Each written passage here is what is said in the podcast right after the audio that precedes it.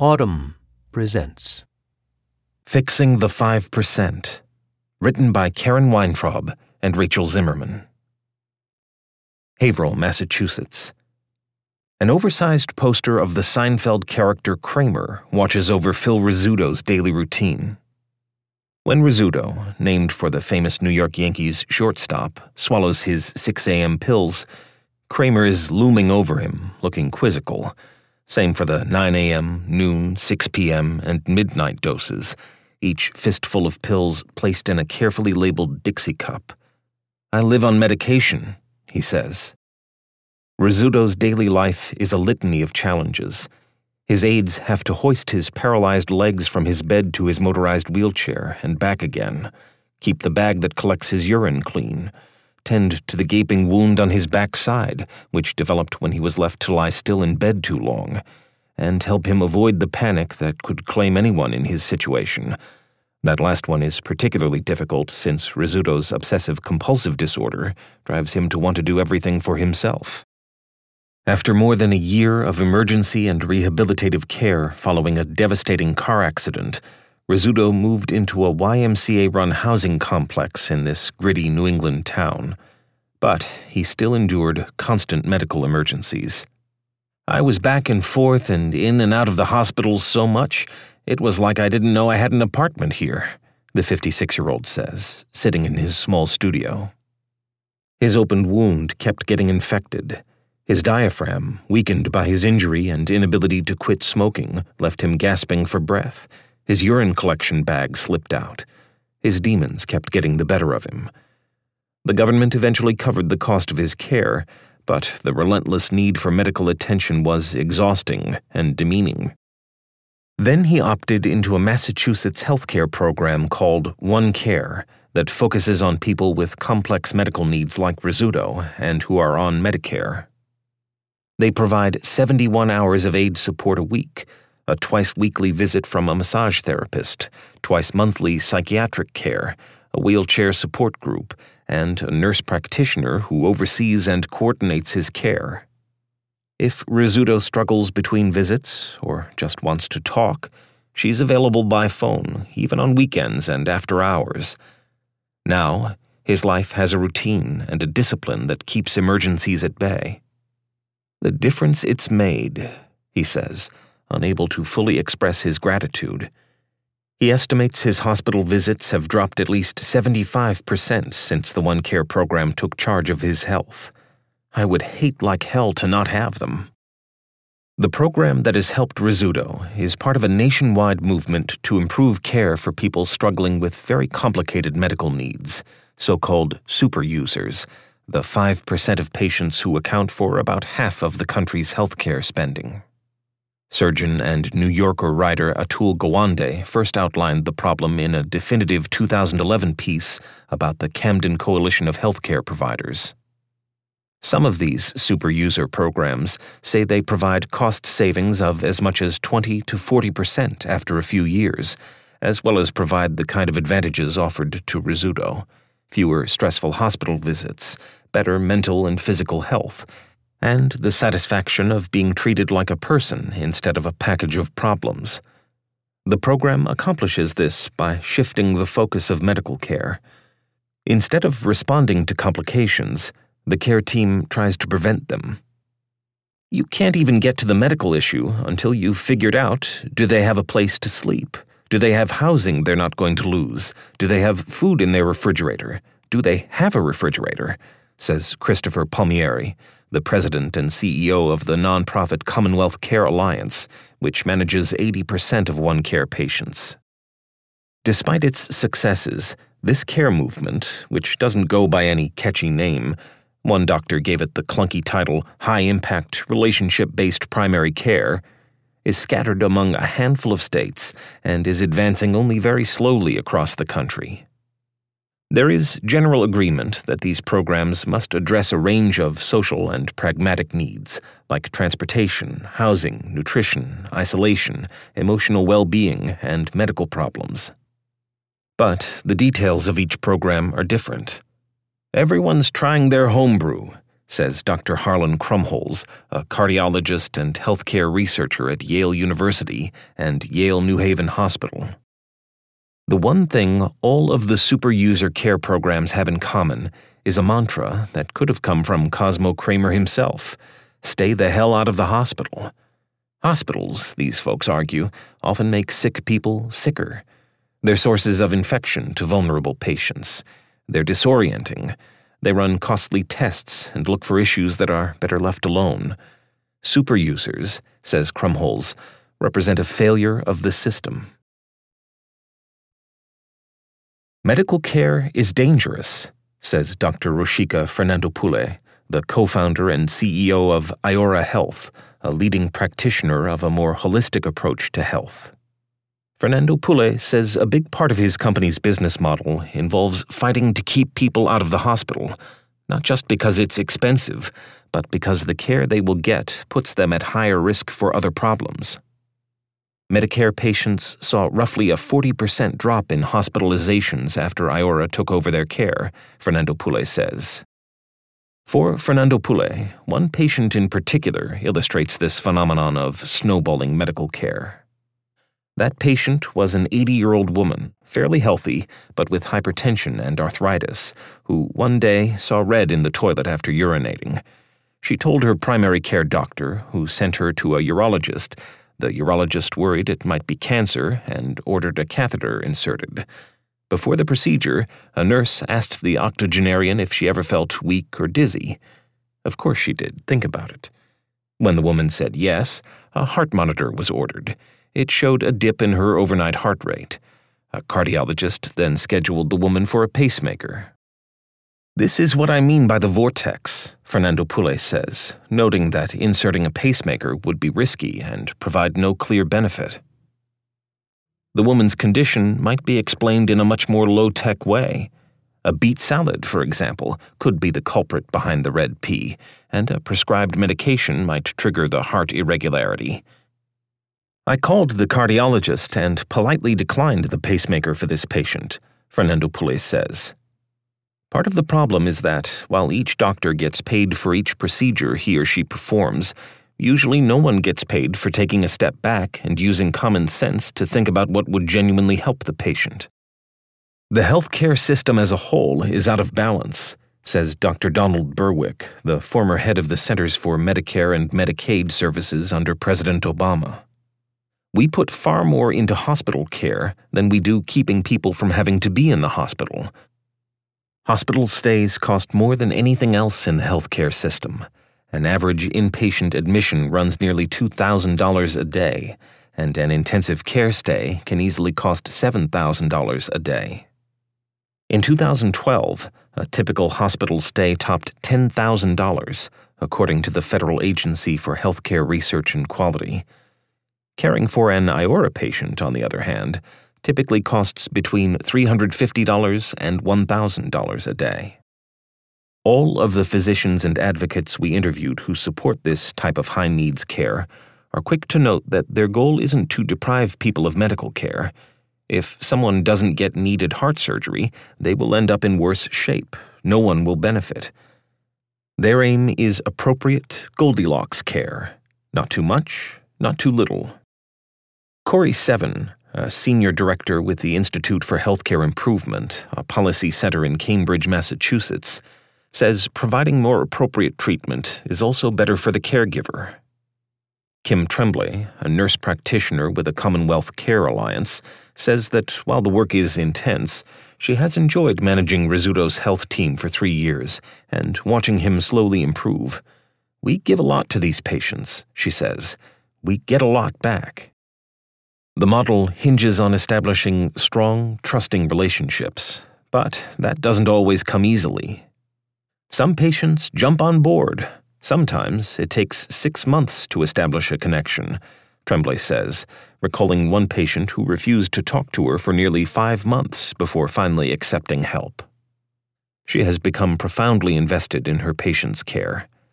Every time we send someone to the hospital, it's stressful for both the patients and caregivers, Tremblay says. We send someone in and we kind of shudder. Are they going to come out better? One big challenge to providing care for patients with complex needs is finding them. Commonwealth Care, for instance, has struggled to identify people who will benefit from its program. Any Massachusetts resident who receives both Medicare and Medicaid is eligible to join OneCare. Commonwealth Care Alliance, which serves most of these patients, had to hire extra staff to track down potential clients. When Commonwealth Care started four years ago, 43% of these potential clients were considered unreachable for reasons like having an unknown address. Today, that rate has shrunk to 32%. Why is it so hard to track down needy patients? Some people are so isolated and disengaged that they're largely invisible. Other patients are expensive and challenging today, but might soon recover. And still others are doing fine now, but might have a setback that throws them off balance for months. In fact, 60 to 80% of patients who are super users now won't be a year from now, Sevin says, and different people will be. There are also people who will be perennially expensive, because their disease requires a costly drug, for instance. And there are those who will be expensive for a short time, say for the few months after an organ transplant. There's no point in wasting time trying to bring either group's medical expenses down. Fernandopulle says the only effective way to identify people at risk for superuse is to ask them two questions How do you think your health is? and how confident are you in managing your health? If they answer poor, poor, they are at huge risk, he says. One recent sweltering day, Rizzuto met his wheelchair support group at a small zoo in suburban Boston. Keeping cool in the above 90 degree heat wasn't easy for Rizzuto. Paralysis robs people of their ability to regulate body temperature one of Rizzuto's aides, Bill Reagan, came prepared with water, ice packs, sandwiches, and a spray bottle that he frequently spritzed on Rizzuto's face and legs. Rizzuto says these interactions with other people in wheelchairs helped lift his mood, though on this trip he seemed more focused on watching a brown bear, several snakes, and tiny, hyperactive, cotton topped tamarins. He never could have made it around the zoo without the motorized wheelchair, though it took Rizzuto a year to convince the state to buy it for him. One of the first things OneCare does when signing on a new client is to assess the person's equipment needs, Tremblay says. OneCare is a partnership between Massachusetts Medicaid Agency and the Federal Centers for Medicare and Medicaid, and it focuses solely on patients ages 21 to 64 with multiple complex medical and behavioral issues an older program, Senior Care Options, takes the same approach for patients over 65. Most of Commonwealth Care's 13,500 OneCare clients earn less than $20,000 a year. Some are homeless. The majority of them have a serious mental illness or substance use disorder, as well as multiple other chronic health conditions. This high touch care approach is beginning to save money, says Palmieri. A report last year by the Commonwealth Fund found that among 4,500 members of OneCare, patients enrolled for 12 continuous months had 7.5% fewer hospital admissions and 6.4% fewer emergency room visits. For those enrolled in the program for at least 18 months, hospital admissions dropped 20%, the study found. Although each model of high touch care is different, the basics are the same focusing on prevention, ensuring basic needs are met, reducing unnecessary treatment, and building relationships with patients. At Stanford University, for example, one young man with severe anxiety and obsessive compulsive disorder required constant reassurance, in addition to his multiple medications, from doctors and emergency departments. In a traditional care system, emergency room staff might roll their eyes and quickly send him on his way.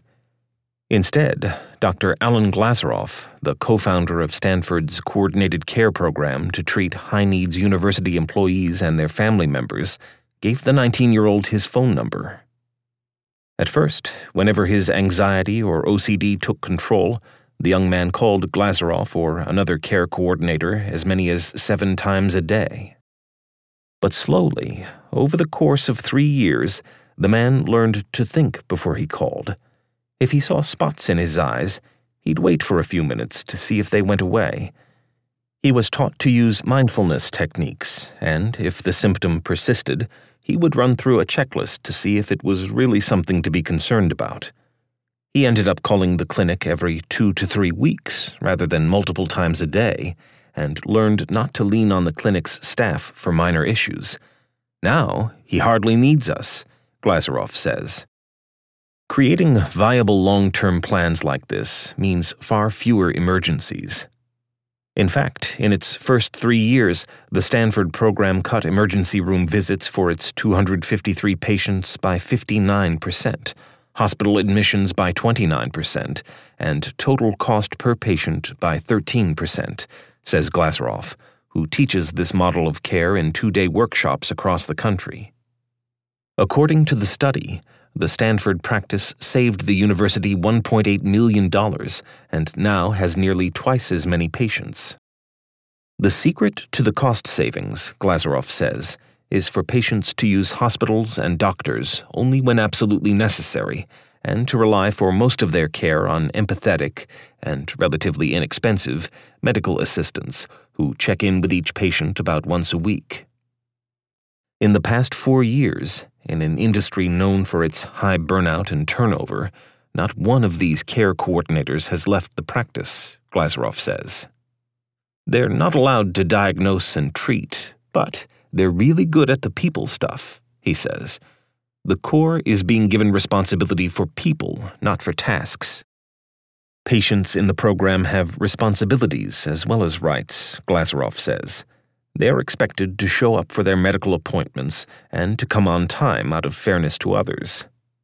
They're told to call the clinic if they can before heading to the emergency room and then wait a few minutes for a call back, Glaseroff says. They're expected to do their part to engage with their care coordinator, even if the medical system hasn't always treated them well in the past. It's patient self management what people do within their chronic illness 365 days a year that matters the most, he says. For the high touch model to work financially, large numbers of patients have to stick around long enough to recoup the upfront investment in their care. Today, there are only a few pools of people stable enough to sustain this model people who work for major employers like Stanford University and those insured by the federal government. Iora provides health care to workers at large, stable employers like Boeing and the New England Carpenters Benefits Fund, a union. This gives them a big group of customers with high needs and the corporate muscle to avoid being pushed around by hospitals that don't want to lose patients, Fernandopulle says. If he loses customers to other insurance carriers in the first year or two, he'll have all the upfront costs and none of the savings. A five year time horizon allows Iora to recoup its upfront investment and get ahead of problems, controlling diabetes before it leads to a heart attack, for instance, says Fernandopulle, whose company oversees care for about 45,000 patients in 10 states. Iora and another company with a similar approach, Landmark Health, also provide care to people on Medicare Advantage a government funded, privately run program. About a third of people on Medicare now belong to Medicare Advantage programs, which were created by the Affordable Care Act. The Trump administration and Republicans have proposed huge cuts to Medicaid over the next decade. It's unclear, however, whether such cuts would paralyze efforts at innovation or provide more urgency to reduce healthcare spending. It is a bipartisan issue that the current costs of healthcare are unsustainable, Yale's Krumholz says, whether driven by empathy for those who are disadvantaged and suffering or by economic imperative. But there are also built in disincentives to this kind of high touch care. One of the most obvious is that hospitals make money on patients. If they succeed in decreasing readmissions, they also limit their own earnings. Despite efforts to replace fee for service care with so called global payments, The fact is that currently most healthcare systems are still operating in an environment where reducing emergency department and inpatient use hurts their bottom line, says Dr. Seth Berkowitz, a primary care doctor at Massachusetts General Hospital, who studies how addressing patients' social needs improves their health and lowers costs. Moreover, the model is challenging to scale because all healthcare is local. State laws, hospital structures, and needs differ from place to place. What works in Florida doesn't work in Washington state, and vice versa, notes Fernandopulle, whose frequent flyer miles attest to his attempts to learn about new markets. Slowly, though, these scattershot efforts may be coalescing into a larger movement. Fernandopulle says it's getting easier for companies like his to raise money in the private sector. Other factors seem to be coming together too. Technology allows healthcare companies to more easily identify people at risk of becoming superusers, track their progress, and standardize some of their treatments. There's broad public consensus gaining momentum in recent years that healthcare costs need to come down, says Dr. J. Michael McGinnis, the executive officer of the National Academy of Medicine an advisory body formerly known as the Institute of Medicine. Now the issue is not whether, it's how. Rizzuto is lucky that he was treated for his 2012 car accident in Massachusetts. If he'd had to recover in neighboring New Hampshire, where his road rage landed him in a ditch and then in a month long coma, he'd probably still be making near weekly trips to the emergency room. The crash left his spine broken in two places and exacerbated his post traumatic stress disorder and a concussion that still makes him feel like I have some scramblage with my brain.